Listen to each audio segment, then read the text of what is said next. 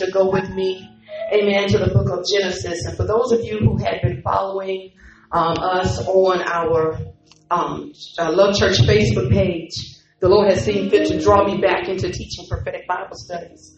And so far, we've been able to, to catch up. We're in Genesis chapter 33 coming up on this week. But this past week, God did some phenomenal things in our prophetic Bible studies. And I'm encouraging you, amen, to take some time while you may have some time to go back and listen because God is speaking through His Word. We're in a time where people are running to and fro to hear what thus says the Lord. But God has already spoken. Amen. For every solution, for every problem, every uh, uh, uh, challenge and conflict that you have, God has already given you a word, praise God. And that word is the Bible says it's forever settled in the heavens. It changes not. And so I certify you and I encourage you in this season to fall back to the word of God. Amen. For your answers are in the word. And you'll never worry about a false prophecy when you read it for yourself and God speaks to you out of his holy scriptures. So God birthed this message um, for uh, today out of my um, Bible studies this week. And so you're going to find me in the book of Genesis. I'm going to begin reading in chapter 28. And uh, amen, we're going to talk about some things that I feel um, are relevant to what God wants his body to hear.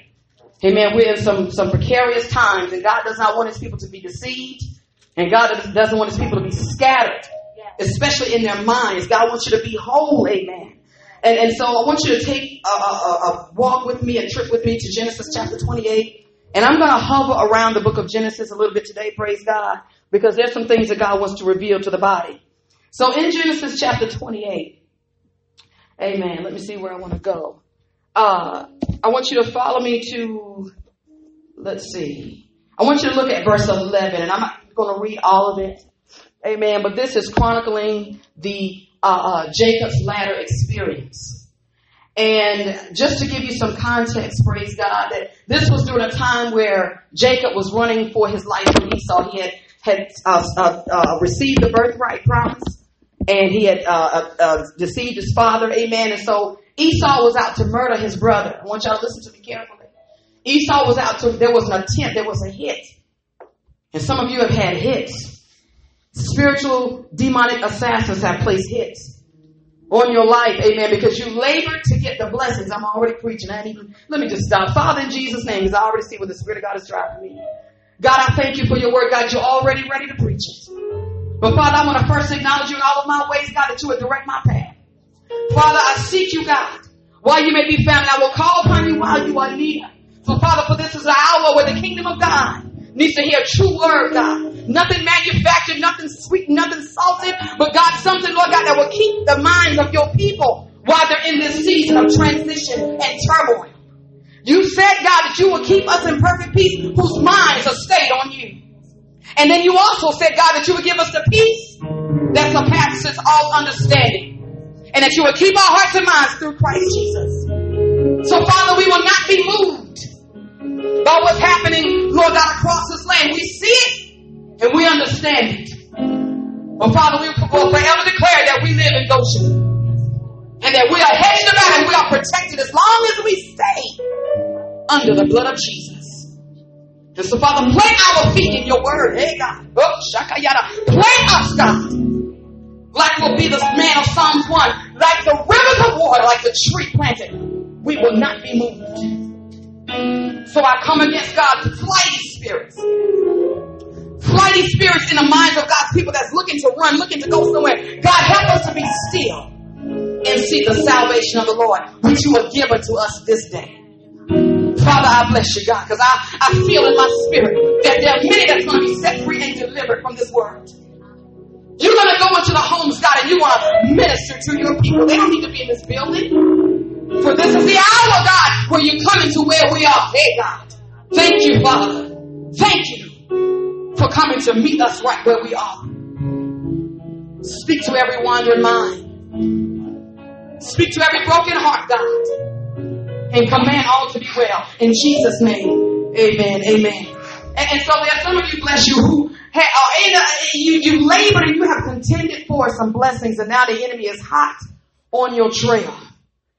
And so you can feel that pressure in the realm of the spirit where the enemy has been pursuing you. And so the word of God comes to, uh, to, uh, to Jacob to leave. Amen. And so as he is leaving, the Bible says in Genesis chapter 11, 28, excuse me, I want you to look at verse 11. The Bible, verse 10 said Jacob went out from Beersheba and went toward Haran. And verse 11, the Bible said he lighted upon a certain place. I preached that years ago, that certain place. He lighted upon a certain place and tarried there all night because it was evening. And he took stones of that place and he made himself a pillow and he, he, he, he laid himself down to sleep. Praise God. And the Bible said he dreamed, and behold, there was a ladder. I'm going to skip through it for the sake of time. And behold, there was a ladder set up upon the earth and the top of it reached to heaven. And behold, the angels of God ascending and descending upon it. I, I want to stop here because I've often have ministered in my messages about how there, when you're leaving or when you're in transition, amen, there's also a changing of the guards. Not only are you physically moving, but there's spiritual movements. I always tell my church, pay attention to movement, pay attention to movement. Because as Jacob is leaving his father's house, he's leaving under his father's covering. Amen. And, and so God in his infinite wisdom, God has to protect the seed that he put on inside of you. And so God understands that Jacob is leaving from his father's house and the place that he's going to, amen, is hostile territory. Amen. Some of, even some of the places where God is taking you to, praise God, their enemies already set there to overthrow and to take, take what God has put on the inside of you. And so there had to be a changing of the guards. And this was a monumental place. And I want you to hear because this is the meat of the message. But there was this monumental uh, transference of, of, of authorities and responsibilities that took place in the realm of the spirit because he's leaving his father's house. Amen. And he's moving now into another realm, another reach that knows not God. And so in order for you with your prophetic anointed self full of the seed of God, in order for you to continue to move efficiently, God has to place angels. Amen. This is why it's important to be, to, to be sent. Because when God sends you, He goes before you and He already makes a place for you, as opposed to just going somewhere. Amen. So always labor to be sent and not be a went one, be a sent one, not a went one. And so, so you find here that, that Jacob is, is dreaming and the angels of God, you see a lot of angelic activity. And I maintain to tell you, many of you right now are experiencing a lot of angelic activity. You may, you may not be cognizant, you may not be aware of what's happening, but there's a lot of angelic, there's an increase of angelic activity. Every time there's a persecution against the church, every time there's a persecution against the people of God, you're going to see a host of angelic activity and you're going to discern that there's a lot of movement going on. And you need to understand that so that you don't get moved and get caught up in the whirlwind, praise God. Stand still. And so the Bible says in verse 13, the Lord said, the Bible says, and behold, the Lord stood above it and said, I am the Lord. And so you hear, find here that God affirms his promises now to Jacob because he's no longer in, in, in Isaac's house. Now this is a place where Jacob has to know God for himself. And I believe this is the hour that we're in as a church, amen, where you need to know God for yourself, not because of what pastor said or bishop said or apostle or prophet, but now God has you, amen, at an intersection in life, amen, when you can't get to your east, uh, to your, uh, uh, uh, Isaac, amen, you gotta stand on your own two feet and you gotta know this God for yourself. He said, I am the Lord God, the God of your father, Abraham, Isaac, and the land where you lay on, I will give it to you and to your seed, and your seed shall be as the dust of the earth. And I'm going to move past that, praise God. And so I want you to move down to verse 16. And Jacob in uh, chapter 28, Genesis 28. And Jacob awakened out of his sleep and said, surely the Lord is in this place. I want to encourage you. Some of you are at home, some of you are at work, some of you in your car. Amen. And I would intend to say the Lord is in that place. You may be in a hard place. You may be in a place where your heart is broken. You may be in a place where you've been betrayed. You may be in a place where there's lack. You may be in a place, amen, where you, you've been spiritually wounded. But God said, behold, I'm in this, in that hard place. Jacob had to lay down. Some of you have to lay down in a hard place. But the Lord said to let you know that I'm there. Oh God, I'm already preaching. I ain't even hallelujah. Praise Jesus. He said, surely the Lord is in this place and I knew it not. Did you hear that? He said, I didn't know it. Because sometimes you can be so focused on what you're going through that you can't even see God moving in the midst of your pain. You can't even see praise. God, I remember times when I was giving birth, I think it was to, to AJ, my oldest son, and I was in so much pain, I was almost delirious. I couldn't see who was coming in and out of the room. Amen. But God had healers. Amen. In the room, I saw angels. I was in so much pain. I was caught up into the realm of the spirit, and I could see in the spirit realm there were angels in the room, but I was in so much pain, I couldn't hear my mom. I couldn't hear nothing because sometimes pain has a way of, of, of blocking your ears and pain has a way of blinding you. And so it takes the Spirit of God, amen, to come in and open you up to the realm of the Spirit and show you that you are not alone, even in the hard place, even as you're running for your life, even though there's been a hit placed on your life, God said, I am with you. And so Jacob rose up early, verse 17 rather, and he was afraid and said, how dreadful is this place? This is none other but the house of God, the gate of heaven. Glory to God. And Jacob rose up early in the morning, took a stone, made a memorial, verse 19, and he named the place Bethel. And if I would have to take a topic, I want to encourage you from the topic, the spiritual place called Bethel. And again, this is something that got birthed, amen, in me from, from Bible study. How about that? He birthed straight out of Bible study. This message didn't come from Facebook. It didn't come from YouTube. It came straight from the Word of God. Hallelujah spiritual place called Bethel. So now before that, a place was called Luz. And Luz was a place of enlightenment. Luz was a place of, of, of, resurrection. Luz was also a place, uh, some of them, some of the scholars have equated it to an almond tree. And if you know anything about an almond tree, an almond tree represents resurrection. Amen. When God told Moses to put the, uh, the rod inside, praise God, the Ark of the Covenant, when, when Aaron put the rod of the Bible said the rod budded. In other words, a dead rod, a dead, uh, praise God, piece of stick that had been laying down for years, the moment the man of God picked up, it resurrected. There's some of you that have some dead situation. God said, put your hands on it. When you put your hands on it, God's going to bring it back to life. Hallelujah. And so this is why that place was a place of resurrection. Some of you feel as if your back has been pushed up against the wall. Some of you feel like you're out of your comfort zone. And God said, that's exactly where I need you to be. I need you to be in a place because I'm revisiting some dead areas. Jacob thought all was gone. He said, I got the blessing, but I feel like I'm, I feel like I'm cursed. Amen. Sometimes the enemy will frustrate you so bad in the middle of the, in the season where God is blessing you. The enemy will send so much warfare your way. My God, you'll feel like you're blessed. And people say good morning. You can't even hear. Amen. Because you're so bombarded and so discombobulated and so, amen, preoccupied with your warfare that you can't even see, honey, how blessed you really are. You so anointed. You can lay your head on a pillow and the gates of heaven can open. Hallelujah. Oh God. Because the power of God is resting upon you. So there's a spiritual place called Bethel. Now turn over with me to Genesis 31 and let me build this case. Hallelujah. Glory to God. In the, in the New Testament, they were called the scribes and Pharisees, and they were called the doctors of the law. These were lawyers and he would defend their case. And I love to use that term, especially for my daughter. She just wrote a book on the courtroom of heaven. When you understand courtroom, kingdom courtrooms, amen, you've got to learn your law. You've got to learn your constitution. And you've got to be able to defend it. Hallelujah. You, when you go to prosecute the enemy, praise God, you've got to be able to pull out the books and say, it is written. You got to be able to call out, amen, like they did with Ahasuerus and, and, and, and praise God, Mordecai. He said, bring the books back. Why? Because I'm about to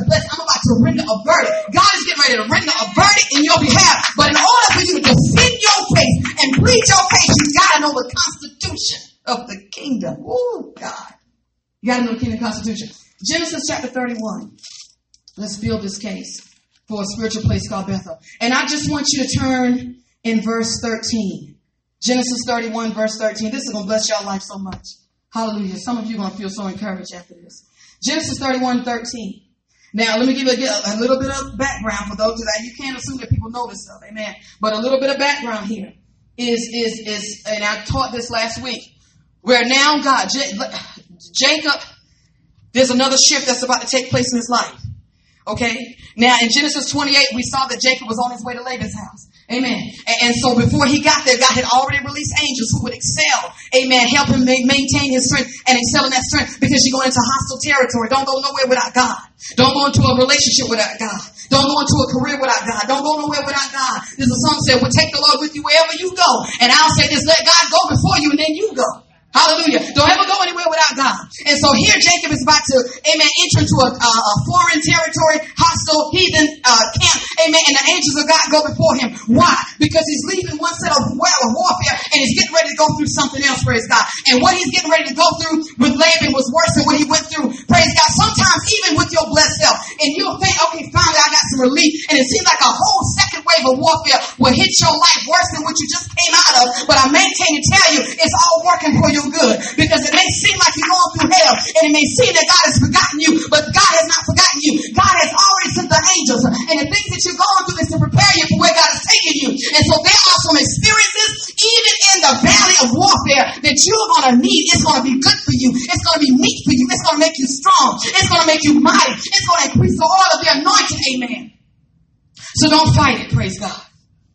So as he's going through with Laban, the Bible says at the top of Genesis 31 that Laban's heart starts to turn. And this is how many of you know that your seasons are about to change because people's hearts get ready to turn. Amen. Folk you thought was with you. And amen, you always had a little suspicion in your Holy Ghost that something wasn't right. But God didn't open the whole screen up yet. He just gave you a little glimpse to let you know you ain't crazy. Yeah, something is off. But it ain't time for me to open that thing up in its fullness right now. It's not time for you to show. Because if I show you're moving your flesh. And God said, I need you. This thing that I have for you is predicated upon time. You cannot move presumptuously in this hour. And so God will show you glimpse by glimpse by glimpse, just a little. The Bible said here a little, there a little. God a measure just a little bit. Just it'll be just enough for you to be able to take and not lose your mind, but and not make you think you're crazy. And so God, Laban, Jacob knew this man ain't really for me. He ain't really got my best interest at heart. And but God said, ain't time for this thing to be fully exposed yet, son, because I'm not going to release you out of Laban's house without some blessings. And so I don't want you to miss this. I, I'm not going to show you their whole heart right now. I'm just going to give you just enough intel, just enough to let you know, don't put your trust here. I'm going to give you just enough to don't you, don't you, don't you sleep with your eyes closed. You keep one eye open. You keep like Nehemiah, one sword in one hand and the word of God in another hand. Keep your in the hammer. Keep your eyes open, praise God. You're an enemy camp. But I'm going to bless you in the house of your enemies. Oh, God, that preach right there. Woo! Lord, have mercy. God's to bless you in the house of your enemies. David said, he said, the Lord said, he will prepare a table for me. God has prepared a table for you in the presence. How is God going to prepare a table for you in the presence of your enemies if you keep running? Every time somebody talk about you, every time somebody mistreats you, you pack in your bags and run. You know, ran so much, praise God. You just running, you just running. You have just running, praise God. How is God going to prepare a table for you in the presence of your enemies and you can't keep still? Hallelujah. You don't know how to be still in God. Stand still, people of God. Stop running and stand still and go through, go through your process. So God incrementally starts to reveal Laban's heart to Jacob because the now time has come. The now time has come. And the time where God prophesied to Jacob in chapter 28 is about to come to pass now in chapter 31. It's coming to pass. Your blessings are coming to pass. Your breakthroughs are coming to pass. That's why the hell there, the warfare and the hell is so strong. Like I told my daughter last night, that's why it's so strong.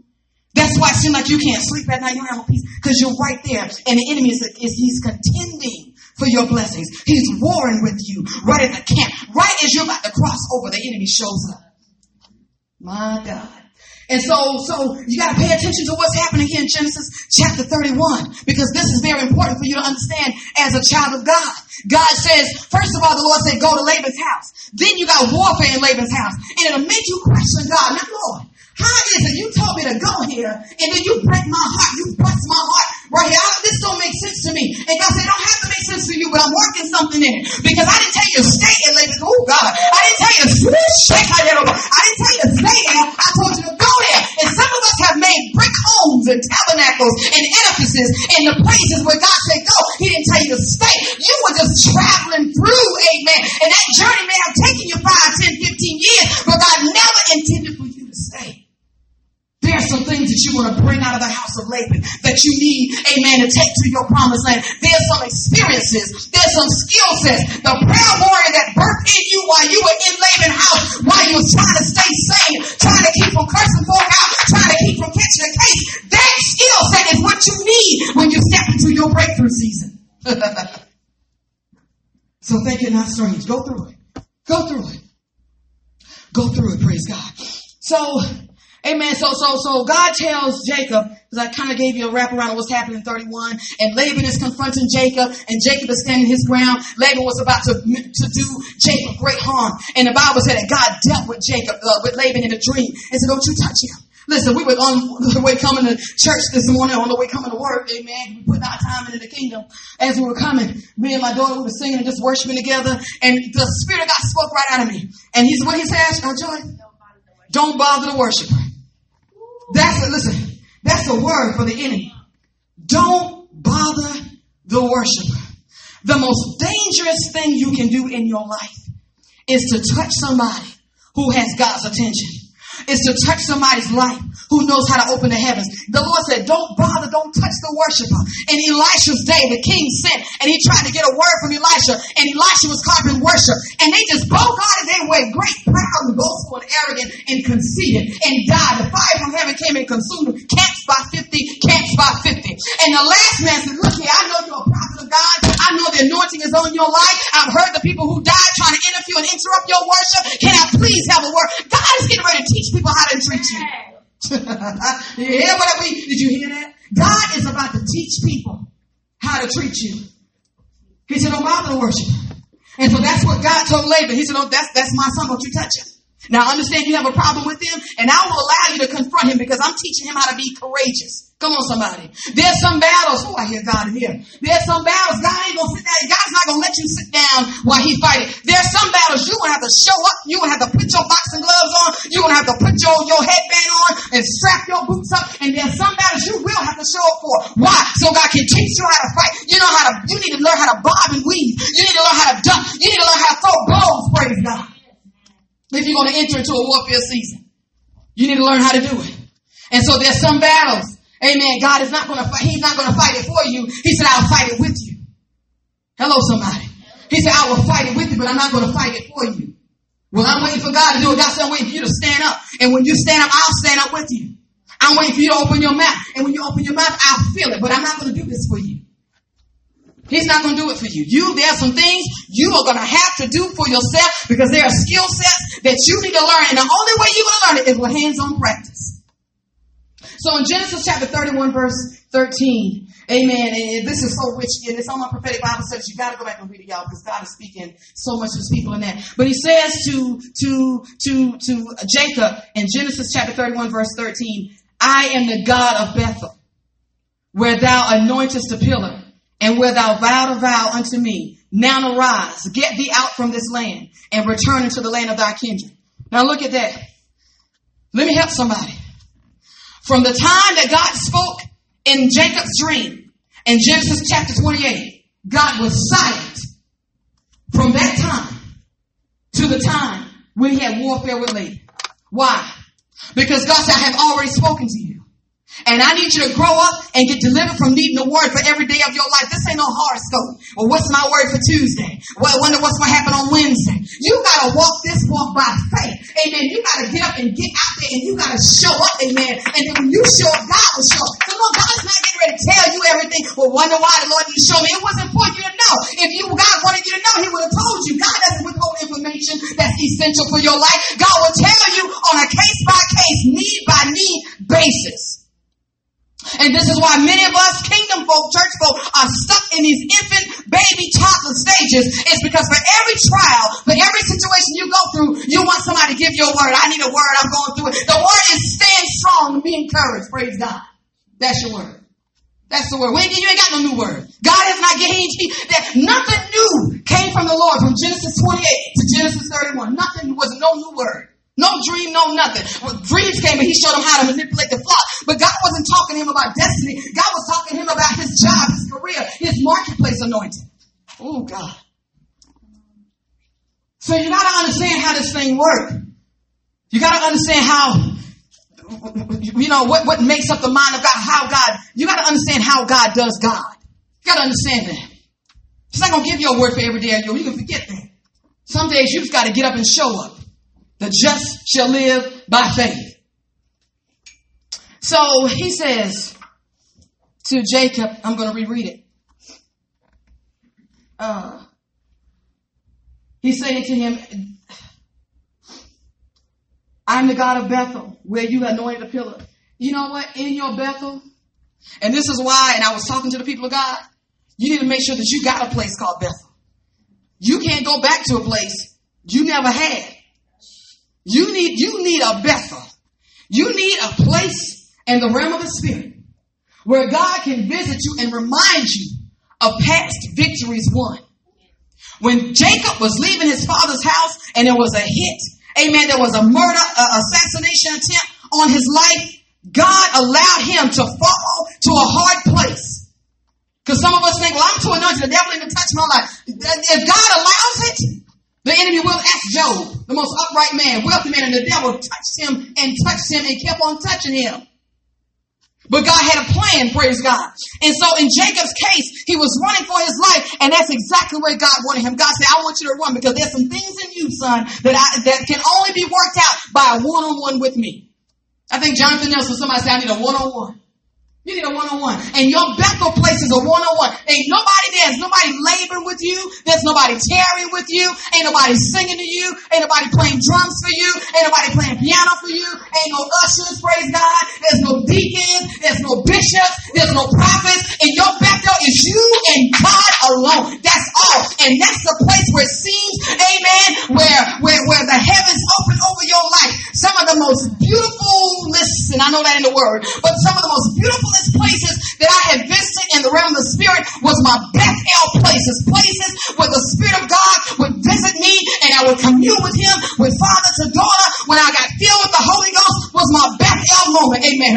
When God delivered and saved me was my Bethel moment. Times when I was studying the word of God and the characters came out the Bible in my room. Times when I studied Acts chapter 2, I was studying the Holy Ghost and the Lord literally allowed me to be in the upper wind. It was a Bethel moment. And so whenever I hit times in my life where Jacob was going through times when I'm conflicted, times when I don't know what to do, times when I don't understand what's going on, God was saying, remember Bethel. Remember the place that I commune with you. Remember the time I healed your son. Remember the time I healed your body. Remember the time. Remember that great sweet commune that we had. Do you remember? Do you remember your Bethel? Do you have a Bethel moment? Do you have your own Bethel moment? Or is your moment caught in somebody else's moment? A time when somebody prayed for you or somebody prophesied. That ain't your Bethel. Your Bethel, the word Bethel means the house of God. That means there's nobody, it ain't nobody that runs house, your house. It is a place in the realm of the spirit where God is. Jacob said, this is the house of God. And I didn't even know it. A time when you have reached your bottom low. And that place is God said, that's exactly where I want you. I want you broken. I want you on your face. I want you with your back against the wall because this is where I'm going to show up. This is where I'm going to show you who I am. This will be my house. You need a Bethel. You need a Bethel. When backsliding spirits and all kind of spirits that you have been delivered from try to return and come back and find its former place. Amen. You need in your mind, Father, in Jesus' name, uh, I feel the world pulling on me. I feel something tugging on me. And God, uh, I need to go back to Bethel. Uh, and God will take you back. And say, daughter, you remember. You remember that time I filled your belly with fire. You remember that time that I filled you with my Holy Ghost. And I, the fire was so enraptured with you. You were scratching, trying take your clothes off. And in that moment of time, there's a paradigm shift in your mind where you forget all about what you was planning to do and you're caught in the glory. When Jacob had that Bethel reminded experience, when God reminded Jacob, Jacob no longer feared Laban because when you go back and revisit your Bethel, your enemies have no power. The thoughts of your mind, demons have no power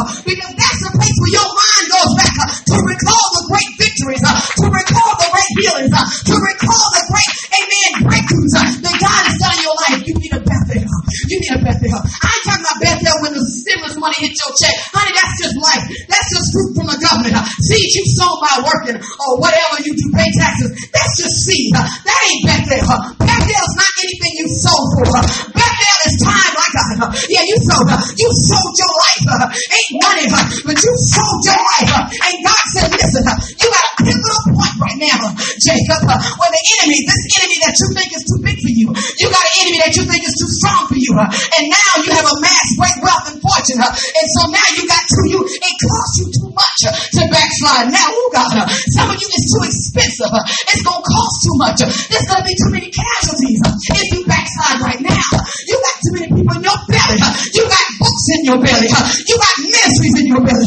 You can't die here. You can't die right now. And so God windows and I'm going to open the doors of heaven. And I'm going to take you back to our moments. I'm going to take you back to when I told you how great you are. I'm going to take you back to when I told you I'm the God of your father Abraham and Isaac, and I'm your God too. I'm going to remind you about this land that the enemy is fighting you on. It's actually yours.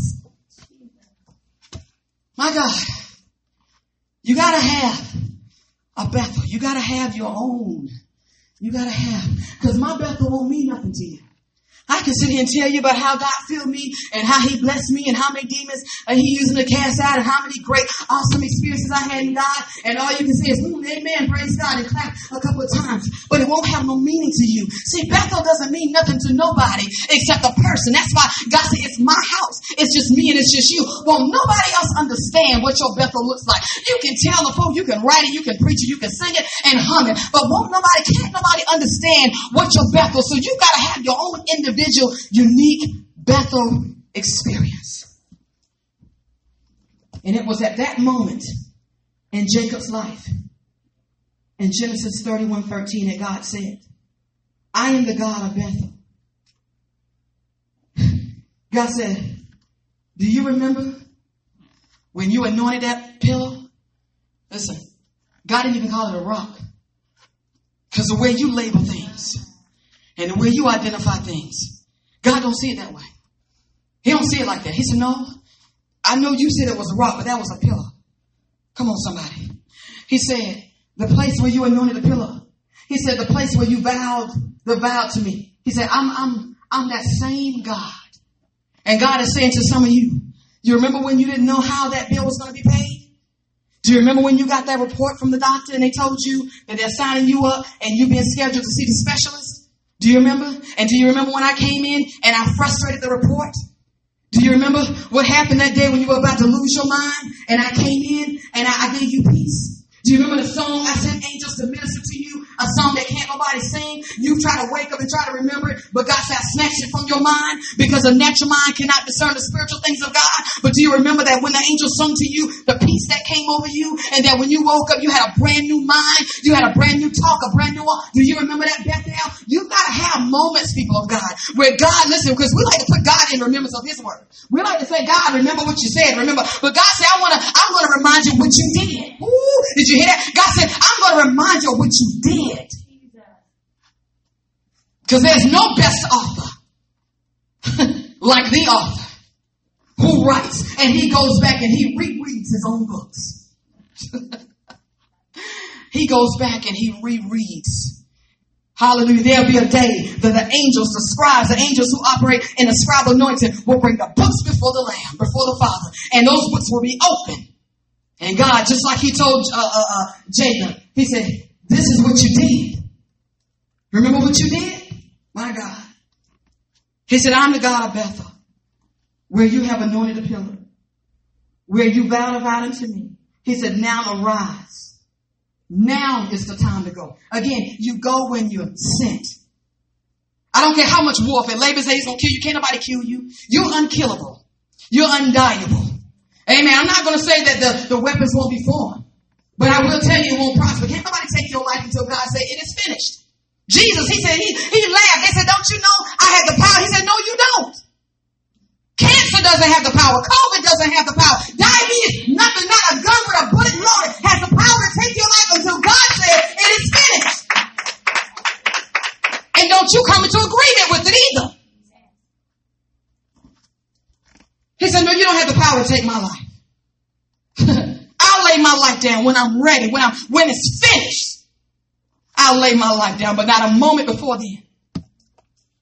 So even though Laban wanted to do great harm to Jacob, and even though Esau wanted to do great harm, God will hide you. Some of you, and I've been saying it for years, God has been hiding you, praise God. And he's like the prophet of Obadiah. He was hiding it. And well, I wonder when it's my turn. You're not ready for your turn. Wait your time.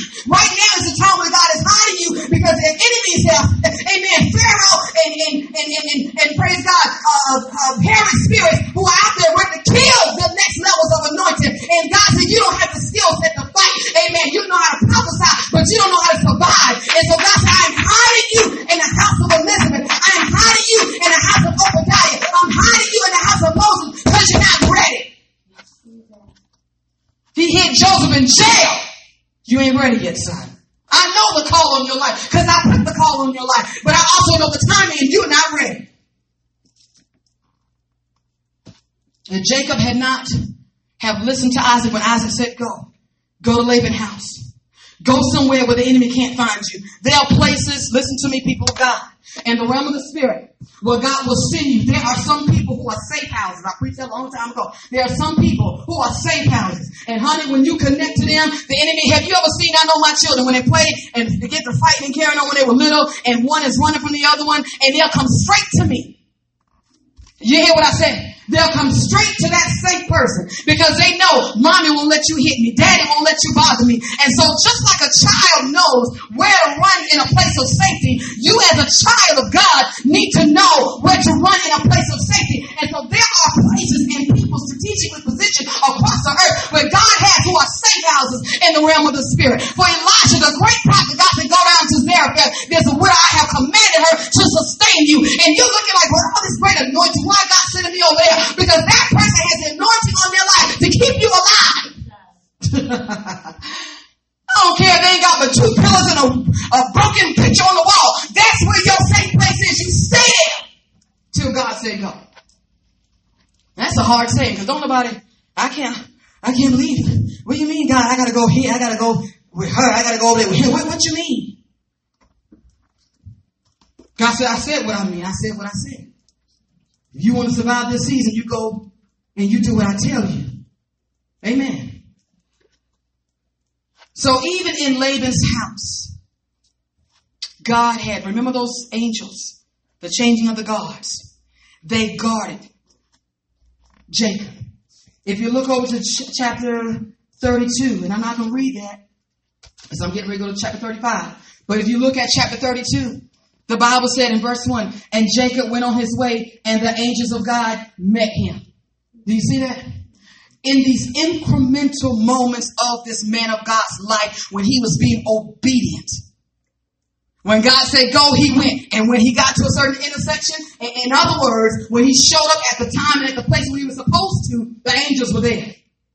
Well, I don't know where I don't feel God. Well, check your GPS in the realm of the spirit and find out where you are. Have you rerouted yourself? Did you take a detour because the journey was too hard? And God tells you to get from here to there, follow his instructions. That's where, that, that's where your grace is.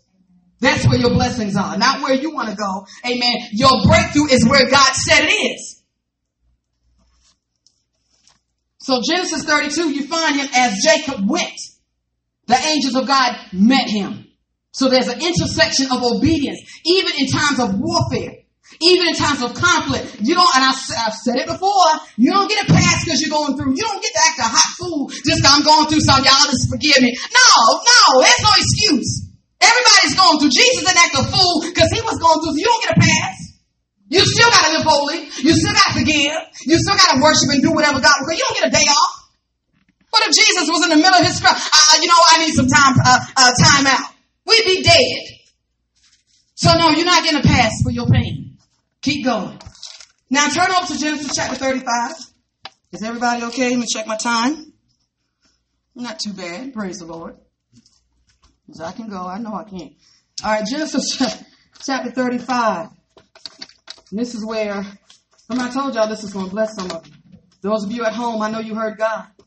I know you heard God speaking to you. In the middle of this whirlwind, you hear what I said? We're in a whirlwind right now. Everything is spinning. We don't know from one day to another what's happening. What, what you know, we don't know what's going to shut down, what's going to open up. Every day is we're hit with something new. We're in a whirlwind and God is still speaking. That means you can stand still. When all hell's breaking loose, you can stand still and wait on God to give you the next, next set of instructions. You don't have to jump and be a part of the hurricane. You don't have to jump and be a part of the storm and get out there and act a fool like everybody else. You can stand still and say, you know what? I'll be like the watchman. Amen. And I will watch and see what the Lord shall say to me. I will watch and see what God has to say. Genesis chapter 35. And I'm going to read verses 1 through 17. amen. Y'all getting something out of us. Hope y'all taking notes or just go back and listen to it. Some of your friends need to listen to this message. Praise God. And God said unto Jacob, arise, go up to Bethel and dwell there and make there an altar unto God that thou appeared, excuse me, that appeared unto thee when you fleddest from the face of Esau thy brother. Then Jacob said to his household and to all that were with him, put away the strange gods and idols that are among you, be clean and change your garments. Here is another paradigm shift getting ready to take place in Jacob's life. And it's all centered around Bethel. God never forgot that moment in time where Jacob humbled himself and said, God, I need you. That point where Jacob's back was against the wall and he didn't have nobody. Sometimes God will allow you to be placed in situations where you have nobody. It's not that you don't have nobody, but you in a season where God said, I don't want you to have nobody. I want you by my, I want you by yourself. Cause I need to spend some time with you. There's some things I need to show, show you and reveal to you and prepare and warn you about. So I need you by yourself. I don't want any distractions. I just want you. And so in that Bethel place was a place where God had Jacob's undivided attention. You didn't have mama. He didn't have Rebecca to sit up under. The Bible said he was, he was, uh, Jacob as a child, he was a little houseboy, ran behind his mom all the time behind his mom. You see one, you see the other. He was always behind her. God said, listen, for what I'm doing in you, I, honey, Rebecca was a good mother to you and she did you real good, but I gotta break that right now because I need to pull something out of you. Amen. And if, if you continue to stay connected with Rachel, with Rebecca, amen, she gonna have a hand in it. She gonna manipulate. She gonna, she, cause that's how she is, praise God. And God said, I love her. She's honest and she, she, she's a wonderful woman. But right now, I need you by yourself. As you grow, you're going to find God break you from crutches and, and, and, and, wheelchairs and things and slings and all the stuff you've been leaning on. God will break all that stuff. He'll break it. Some of us now have been broken from jobs because we have been leaning on jobs and, and, and all of our wealth we equate to the job and God said he break it. And a lot of institutions, God has broken it, broken it, broken it, broken it. God said, cause I want you to lean on me. And when you show me that you can truly trust me and have confidence in me, God said, then I will restore. But right now, I need you. We need a Bethel moment. You ain't never had no Bethel moment. I can't think. God is going through his books trying to find where is it that Luke Janie has come before me. I don't see it. Angels, can you bring me the books? Lord, we don't have no books on you and Janie because Janie was too busy doing everything else. Janie ain't had time for to create no Bethel place. God said, hmm, well, let me take everything that Janie loved so Janie can, she, she and I can have a Bethel place. You don't want that conversation to have concerning your life. You don't want that kind of, you don't want none of that. Praise God. So God is saying to Jacob in Genesis 35, remember 28? He established Bethel. In 31, God said, I remember Bethel. You're going through warfare, but I remember it. And this is what I'm about to do for you.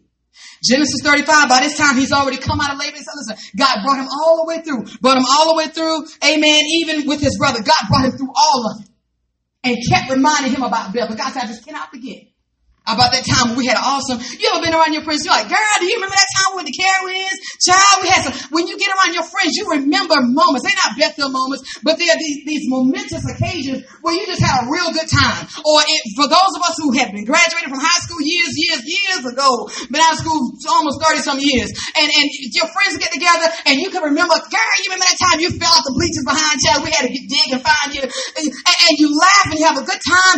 Amen. And it's just, it just does your heart good to remember the good old days. People say, y'all remember the good old days when gas was 75 cents? Just the good old days, praise God. Well, that's, that's sort of what God wants to create with you in Bethel, a spiritual place where he can sit down with you and say, daughter, I remember that time you sung that song. Oh, you worshiped so before me. You had tears coming. Your heart was broken. And after my angels was, was, was throwing holy, uh, uh it just, just, the holiness, essence of holiness was an atmosphere. People were being healed. Demons was crying. Sickness was fleeing. Oh, daughter, I'll never forget that moment where you made my heart so glad. I never forget the moment when you danced. And the minute you lifted up the flag, all the demons of hell was back, back.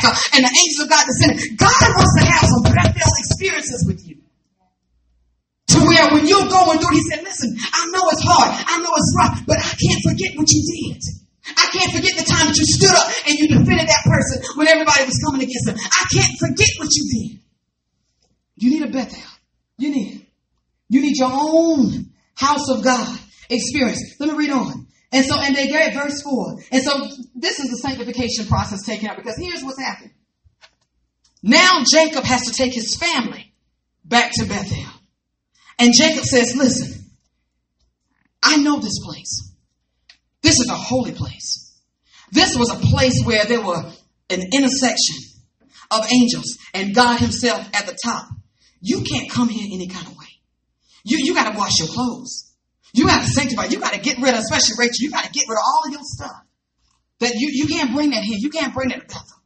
And so jo- uh, uh, uh, Jacob is preparing his family for them to have their own Bethel experience. You know you have mastered the creation or the establishment of a Bethel moment when you can lead people to create their own Bethel experience, when you can tell them, listen, y'all got to get to a place in God. You got to, you, you got to, I'm, I'm to bring you in with me and I'm to let you join in on my prayer. I'm to let you join in on my worship. But you can't come like that, honey. You got to come clean. You got to take your shoes off. You got to forgive people. You got to quit all that nonsense. You got to stop that because this place where I'm about to take you to, it's a holy ground. You come up in here, honey. You about, you liable to drop dead. This, this place is sanctified. This is angelic, heavenly kingdom throne room activity. You can't just come here. Amen. Just like Moses told the priest and Aaron told his priest, you got to wear certain clothes. You can't even wear wear blended clothes. You gotta wear linen because God don't want you to sweat. This ain't something you worked yourself into. You gotta develop this through intimacy. You gotta be clean. Your stuff gotta be white. Don't you bring nothing spotted. Don't you bring nothing stinking. Because if you try to follow me behind this veil, we'll drag your dead body out of here because this is holy ground. This is a place where God is. God made this place himself. And so Jacob is trying to prepare them for their own Bethel experience. Because he's saying, I'm not going to be with you always. You ain't always be able to sit around and hear me talk about how good God is and all the great experiences. No, I'm not going to always be here. God may send me somewhere or take me. I don't know. But all I do know is you don't want to, you don't want to keep moving and going ahead in life without your own Bethel experience. Listen to this. Verse 4, Genesis 35, verse 4.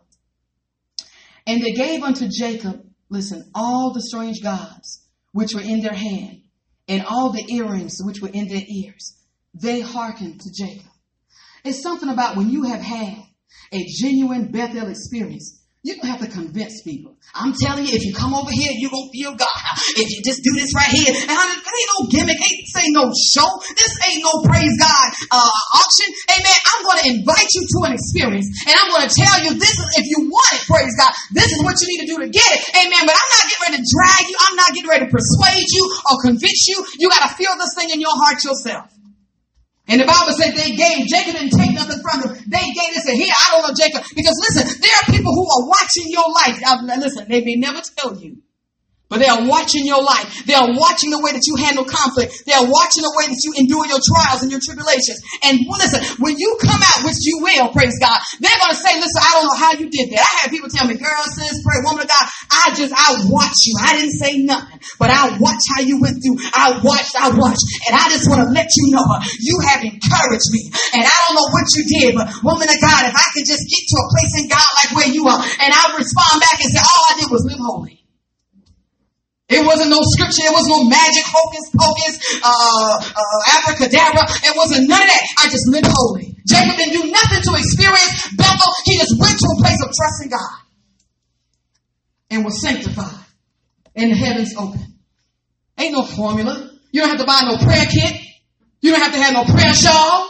You don't have to have the instruments. You ain't got to have no choir. Amen. You don't have to have no tambourine. You don't have to, no microphone, no oil, no wig or heels. You just need to get to a place where it's just you and God and you get broke, get bold and get empty and just stand before the Lord and say, God, here I am, God. It's a place where God back up against the wall. You don't have nowhere else to turn. You got nowhere else to go.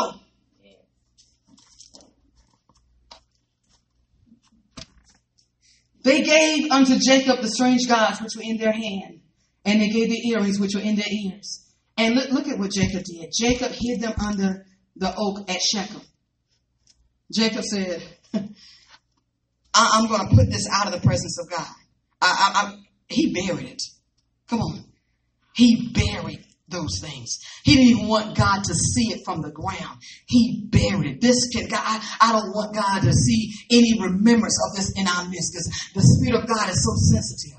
And you can't just come any kind of way. You may not, the earrings in your ear may be not an issue. It may be what's in your ear. It may be some of the things people have said to you that you need to take it off and bury. It may be ponderings in the music of your heart. Things that you can't stop thinking about. I just can't stop. I just want to get them. I just want to, and you wonder why you can't enter in. And don't nobody want to go with you, praise God. There's some people that say, if they say to me, let's go worship, I said, no, I'll wait till you get done. Praise God. Because when the glory of God falls, I want to make sure it's the glory to make a alive and not the glory to kill. Praise God. So I can't even worship with everybody.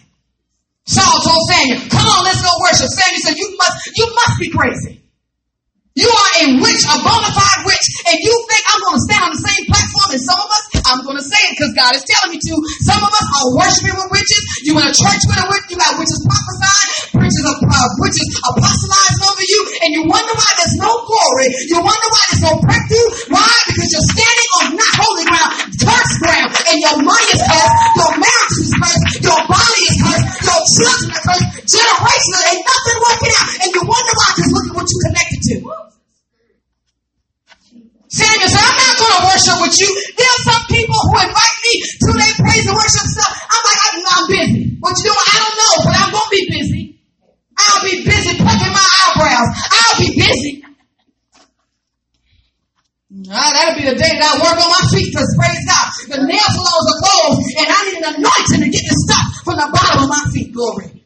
And that'll be the day while you worshiping and doing whatever, I'll be home with a razor and soap in a bucket, working it out.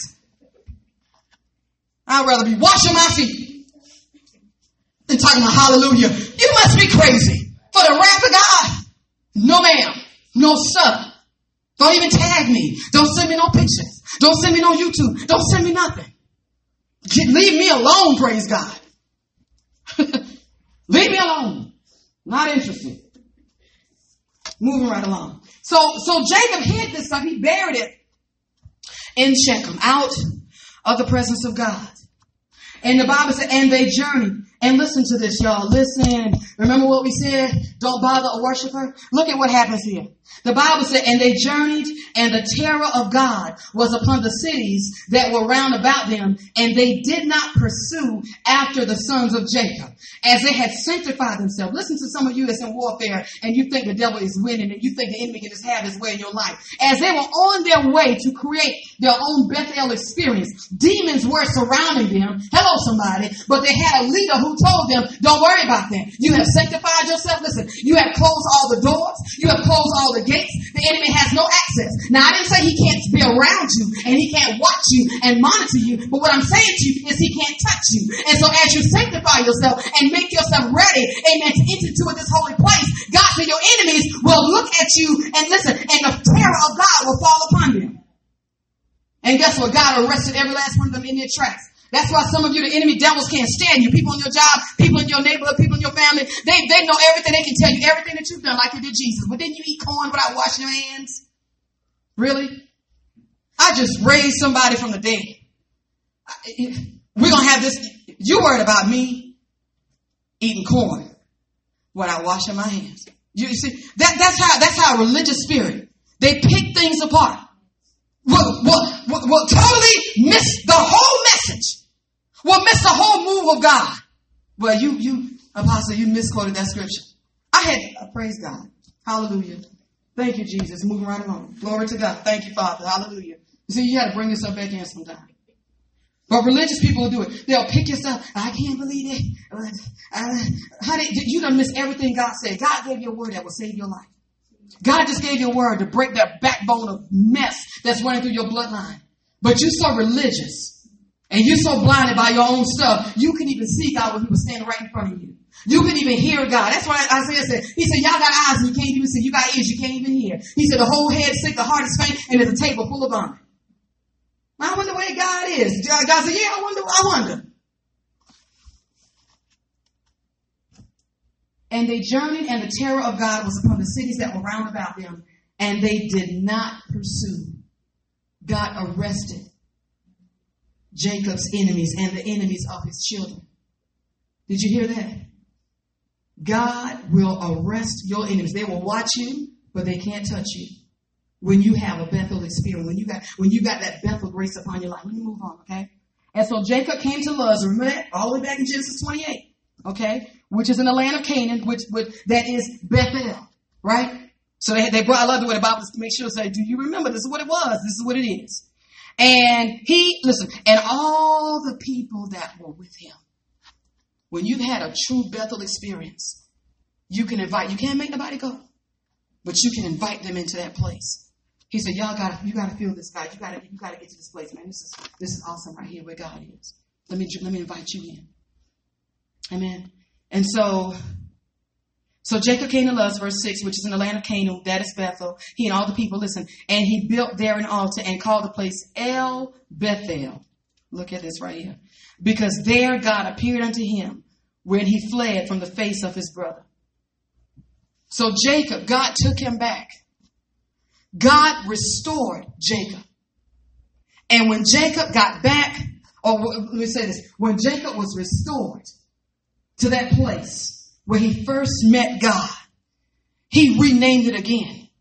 He said, at first it was called Luz. And then I had this experience. And then I renamed it Bethel, the house of God. But from all that God has brought me through, now your testimony changes. Your, your, your, your testimony has got to change. Some of us have been telling the same testimony for a thousand years. And, and God is, is doing some new things now. And, and so Jacob goes back and he says, listen, I remember it was this place when I thought all hope was lost. I remember this point in my life when I felt like I wasn't going to make it. I felt like I was losing my mind. I didn't know how to be a mother or a father to my children. I didn't know how I was going to provide. I didn't know how I was going to contend with this sickness and this disease in my body. I know what the doctor said and all these pills they prescribed me. I know what my job said, the pink slip. I know what the repo man said when he took my car.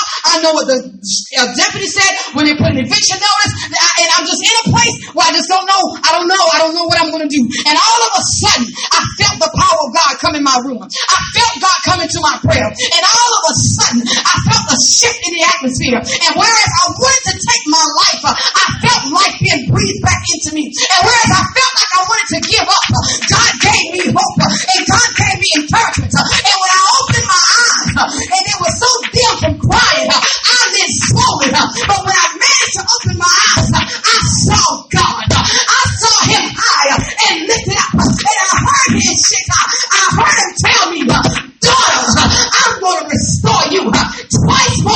It's going to be rough for a minute. It's going to be rough for a little while.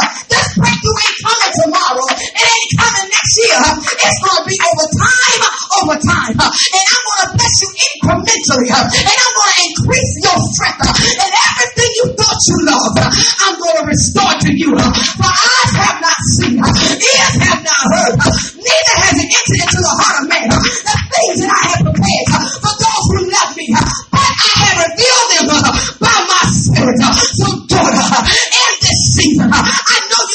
your way, but I am the God of this Bethel. I'm the God that strengthened you. I remember your mama's prayer. I remember your daddy's prayer. I remember your great grandmother sitting on the back porch, worshiping me. And she had you in her belly. And when she worshiped, I saw you. I saw this moment. I saw this time when you would need me. And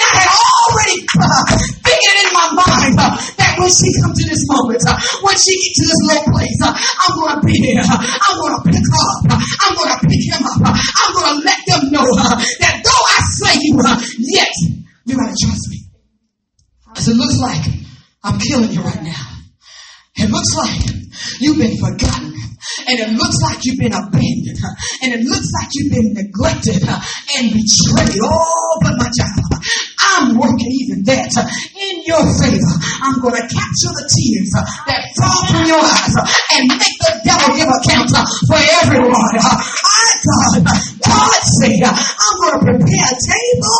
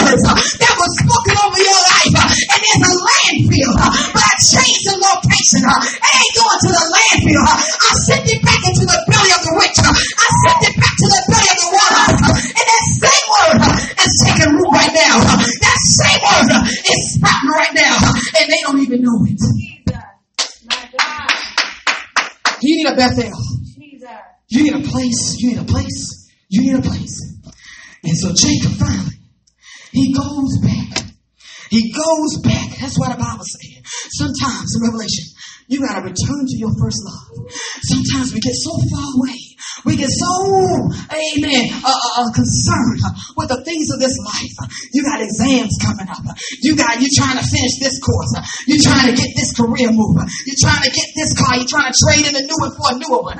You're trying to get a house. You're trying to get an apartment. You're trying to get a new sofa. You're trying to grow your hair.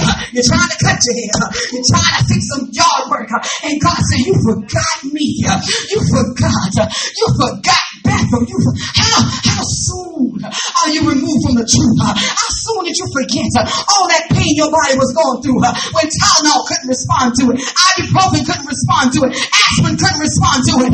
But I put a word, I sent a word, and my word healed you. And now you're whole, and now you're strong and mighty, and you forgot me. Jesus forgot. But Jacob never forgot. He never forgot. And he went back. And he didn't just go back by himself. It somebody? He took his whole family with him. He said, listen, this God right here, he's too big for me. He's too much. I can't. David said, I can't pertain to it. I can't comprehend it. I, and I'm a pretty smart person, but I just, I can't figure this God out. I want you all to come with me. Like I'm inviting you all today. Come with me. Come with me to Bethel. Get to a place where you sanctify yourself. Take the junk out your ear. Clean your clothes, praise God. Wash your face. Comb your hair. Get yourself to a place where God can receive you and humble yourself before the mighty hand of God that He will raise you up in due season. Get to a place where you can have your own Bethel. Your life will never be the same. I'm not saying you won't go through things. I'm not saying you won't cry another day. I'm not saying you won't have lack in your life. But what I am saying that God will never forget you.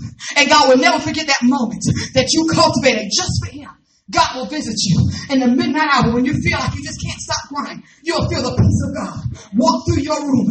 Amen. Life as it was chills going up. He didn't know whether it was God or a demon. Oh, he knew something walked in this room. But I maintain to tell you, it ain't gonna be no something come up in your room. It's gonna be the comforter. The comforter is gonna come in your room. And all of a sudden, you wanna feel an embrace come over you. You wanna feel your tears begin to dry up. And instead of crying, you wanna start laughing.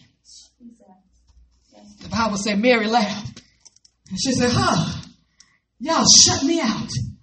I was big and pregnant. And you would let me come in your house to give birth to my baby. My life was in danger. And you would let me, y'all locked up the house. You said, we ain't got no room. We ain't got no space. And so I had to keep going. I had to go down to a field. I had to find an open field with a feeding tray. Come on, somebody. I want to let somebody know you think, uh, praise God, you had it rough.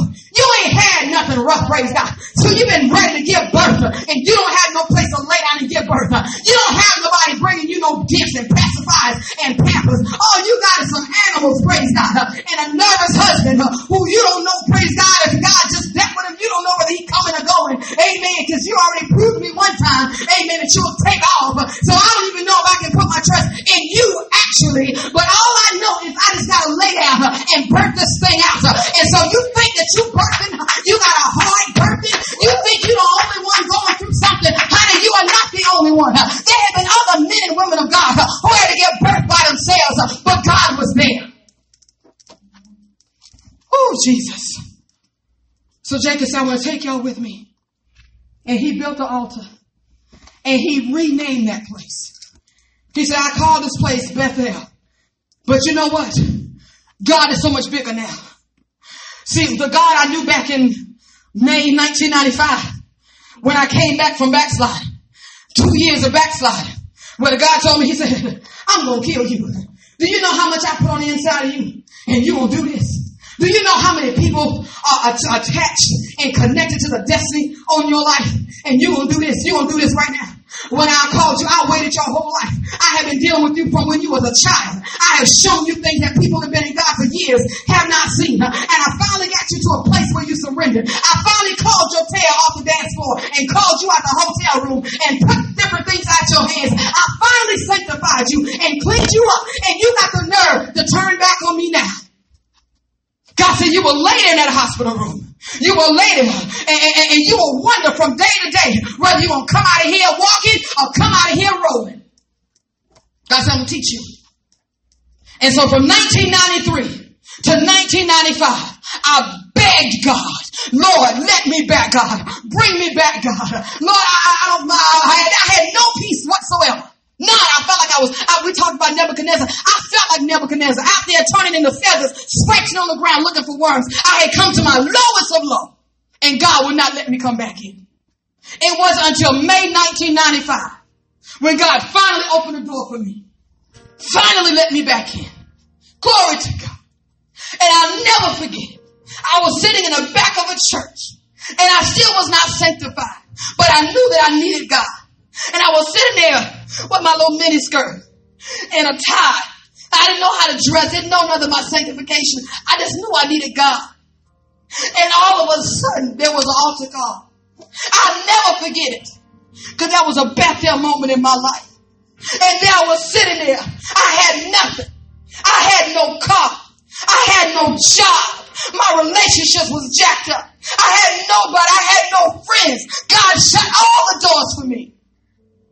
And I was sitting in the back of the church and it was hot as hell in there. And I was just ready to go. Didn't know where I was going, but I was just ready to go.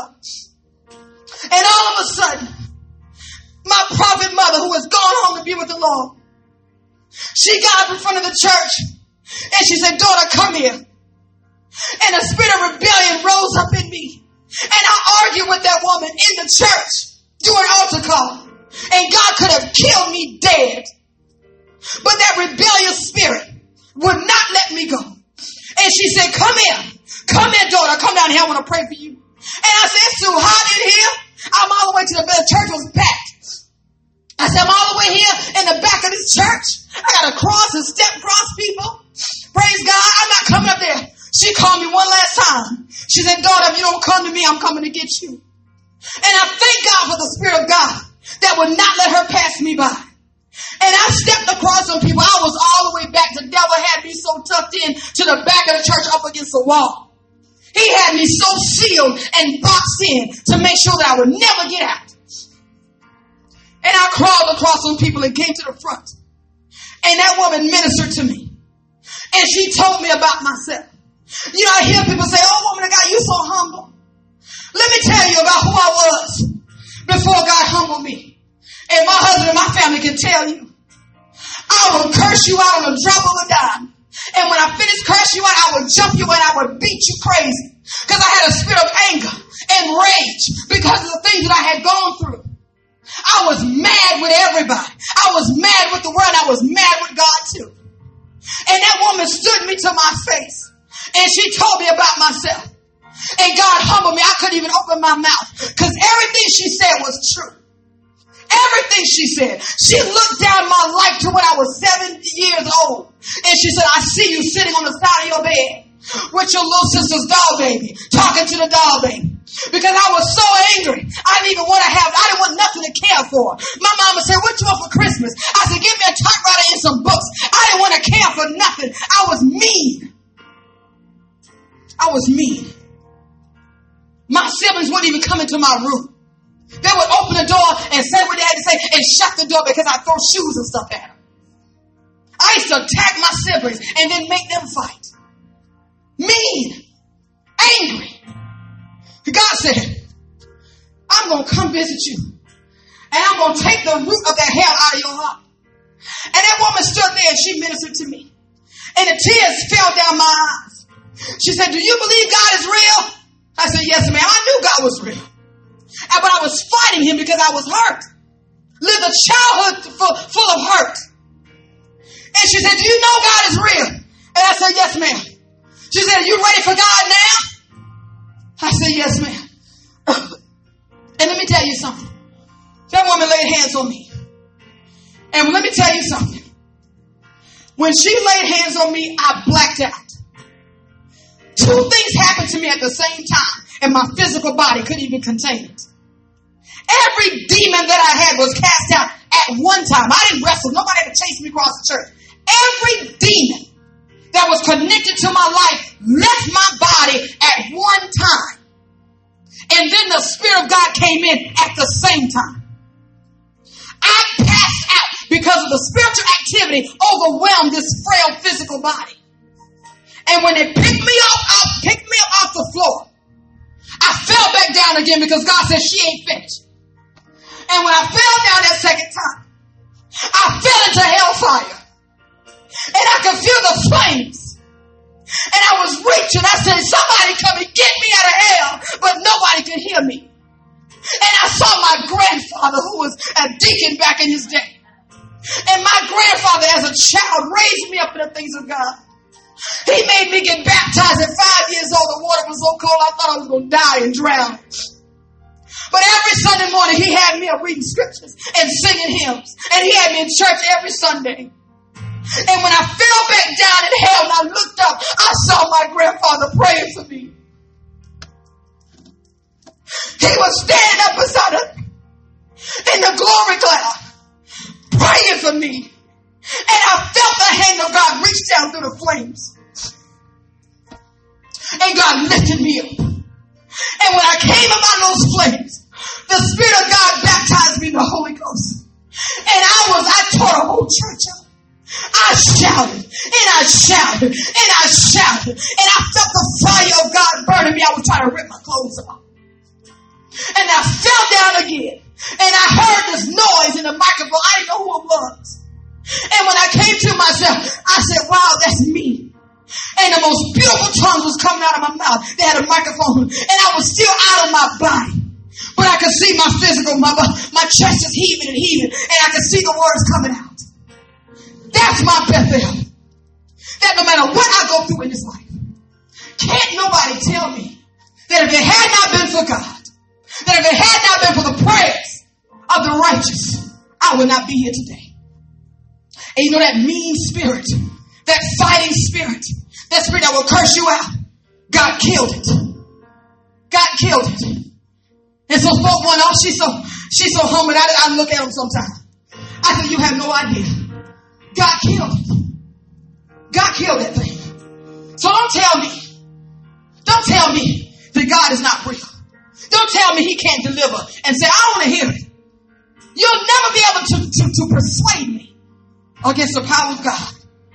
Now, have I been perfect since that moment? God, no. I'll do something crazy by the time I get home. Because I'm human and I'm flesh and I will make mistakes. But when I do, I got enough fear of God to say, Father, forgive me, Lord. It was a moment. I didn't mean to say that. I didn't mean to do that. I didn't mean, God, forgive me. And you know what? The Bible says, when I confess my sins, He's faithful and just to forgive me and cleanse me from all unrighteousness. So I don't have to be condemned all year and all day long because of what I said or what I did. I acknowledge, God, that I'm human and I'm subject to fail. I can only live this life by your power and by your power alone. That's my Bethel. I invite you, wherever you are, to your own Bethel. A moment in time that can't nobody take from you. Can't nobody take May 1995 from me. I'll never forget. Never. Sunday morning. Coming up on May 2020 will be what 25, 26 years. I don't know, the man. Praise God. That I've been walking with God for real. Been raised in church. I don't even count that. I'm talking about where I walk with God for real. And this month made 16 years that I answered the call of God on man in my ministry. 16 years. When you have a Bethel experience, you ain't gonna be backsliding every week. You ain't, you ain't, you, you, you're not gonna tell me you had God for real. And then you can just keep jumping in and out. No, no. When you say yeah, you're gonna mean it. Now you may have to be picked up and dragged sometimes, but you won't turn back. Amen. Father, in Jesus' name, we give you glory and we give you praise. Had it not been for the Lord who was on my side, where would we be? Even in times like this, we know there's a Savior. We know that there's a healer. We know that there's a deliverer. There's some politicians that say God didn't do it. Man did it. And I say, as you say, because if that's not your reality, there's nothing I can do to persuade you otherwise. But as for me and my house, God gets all the glory for the healing.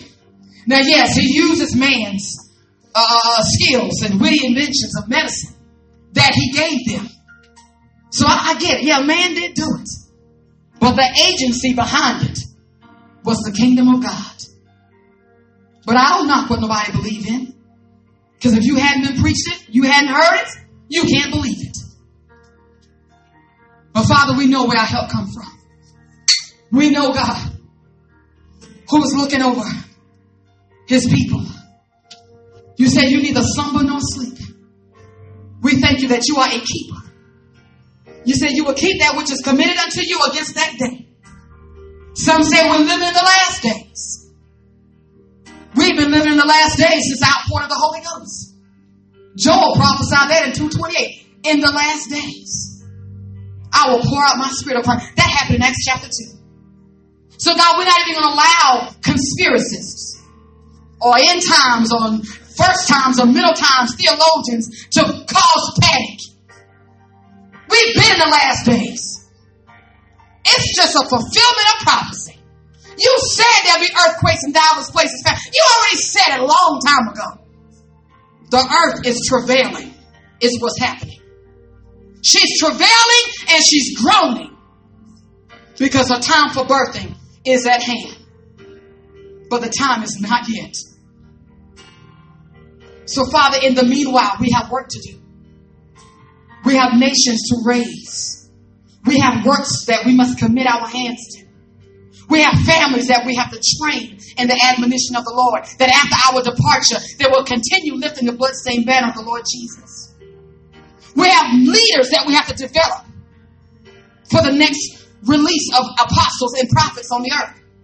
We don't need everybody to be apostles right now. We need to be trained in the next level, the next dimension.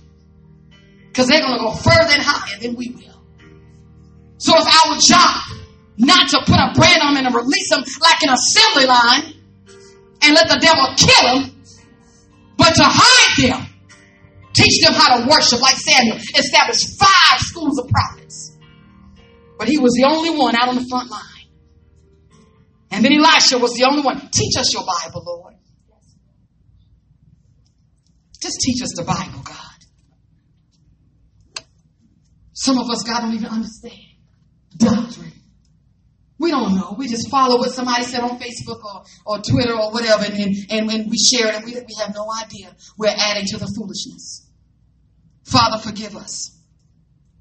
Lord, I pray for every listener. I pray, God, that they would find a place where they can crown it a Bethel moment. Do it for them, my Father.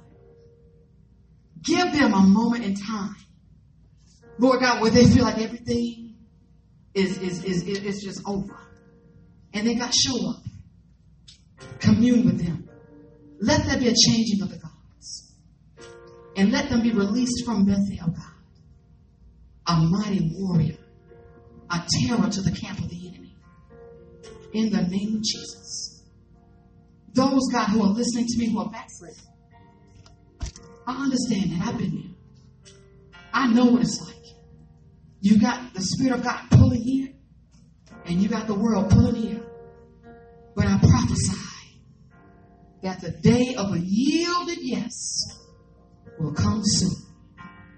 A day when they throw their hands up and say, God, for you I live, and for you I die.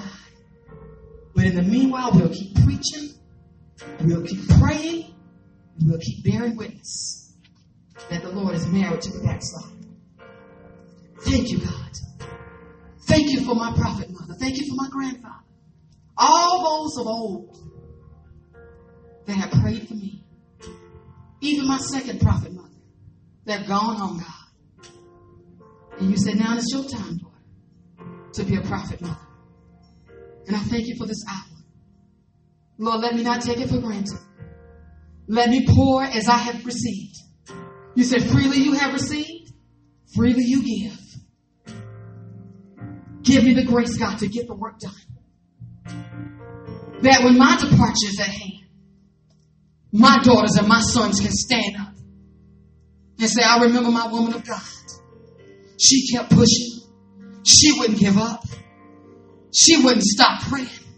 She wouldn't stop encouraging. And now look at what the Lord has done. God, we don't care nothing about numbers. We don't care nothing about fancy nothing. It's about your kingdom. It's about somebody being left behind to do the work. Father, I wasn't paying attention to what my grandfather was doing. I was ready to eat and ready to go play. But he was sowing into my spirit. Now here I am, 40 some years almost later. I get.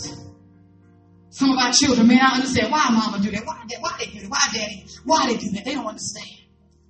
The Bible said when I was a child, I thought as a child. I behaved, I care, I conducted myself as a child. But when I became a man, I put away childish things.